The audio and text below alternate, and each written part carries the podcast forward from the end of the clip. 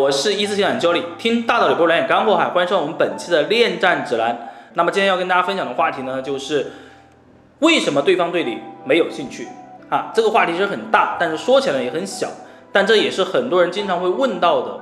因为当我们感情出现危机之后啊，这个时候会有很多的一些表现，有可能呢，对方跟你说话都会觉得很厌恶，有可能对方看到你之后呢，就会把眼睛闭上。甚至还有可能呢，你想要去触碰它，它就像条件反射一样弹跳起来啊，就跑掉了，完全就不想碰你。那如果是这样的一个情况，一定代表对方对你没有兴趣了。那如果说对方对你没有兴趣了，那我们一定要知道原因，为什么？因为当你知道为什么之后呢，你才能够去总结你应该怎么出击，怎么样去应对。那么针对这样的一个情况呢，今天我就来跟你聊一聊。首先，我们来看哈，第一种情况就是对方对你的身体没有兴趣了，这什么意思呢？就是你碰他，或者说想去抱他，甚至你想有一些亲密的行为，但是对方都非常的排斥。那么这个问题出在呢，其实你们有很长的时间，两个人没有做太多的这种身体上的触碰啊，因为我们都知道人是趋利避害的。如果说是一个熟悉的环境，一个熟悉的人。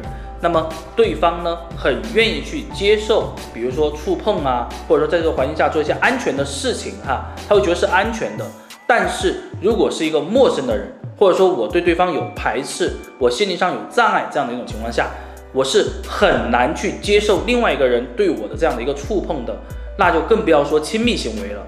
所以说呢，如果对方对你有这样的一个排斥，就说明你们两个人很有可能哈，你自己可以去看一下，就是你们分开的时间应该有很久了，或者说你们俩相敬如宾啊，这个宾是打双引号的啊，这个过程呢也有很久了。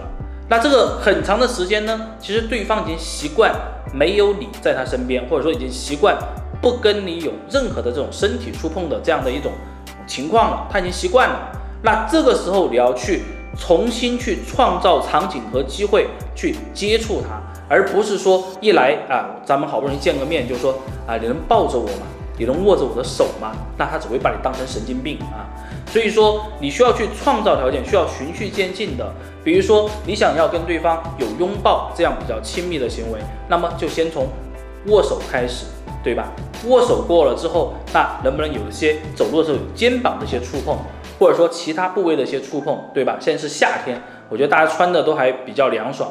那么其实能够去触碰的机会是有很多的，让对方去习惯到你身体的接触，再说去升级你们两人的这种肢体接触的这种等级，那你才会有更多的可能。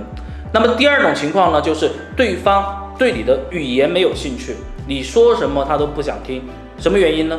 这其实主要源自于你说的话真的就不是他想听的，很有可能你还是禁锢在你自己的这样的一种思维方式里面，你在用你的理解、用你的表述去跟对方交流，又或者说你完全被对方套进去了哈。那这有两种极端的一种情况，一种呢有可能我会跟跟对方讲，我说啊，你听我的好不好？你听我好好解释一下啊，我们不要闹得这么僵啊，我们俩到底是什么样的情况？噼里啪啦噼啦就说了很多，但是。啊，这是你在表述，并没有站在他的立场上。那么第二种极端是什么呢？就是你有可能说，我求求你了，你给我这样的一个机会好不好？我们俩真的是真爱，我们俩在一起这么久了啊，你不要这样子对我。有可能你会说这样的一些话。那这两种极端都会让对方非常反感的。那么要去解决这个问题的话，你要学会观察，你要去看一看对方当下的一个状态，他到底是想要。让你说，还是说想要让你多去听他讲？我觉得每个人都有表述的一个欲望，每个人也有被倾听的这样的一种需求。所以说，找准他当下的需要，或者说为他创造一个需要，你总是有机会让对方对你的这种沟通或者对你的语言感兴趣的。第三种情况呢，就是对方看到你之后就想回避，这是什么原因呢？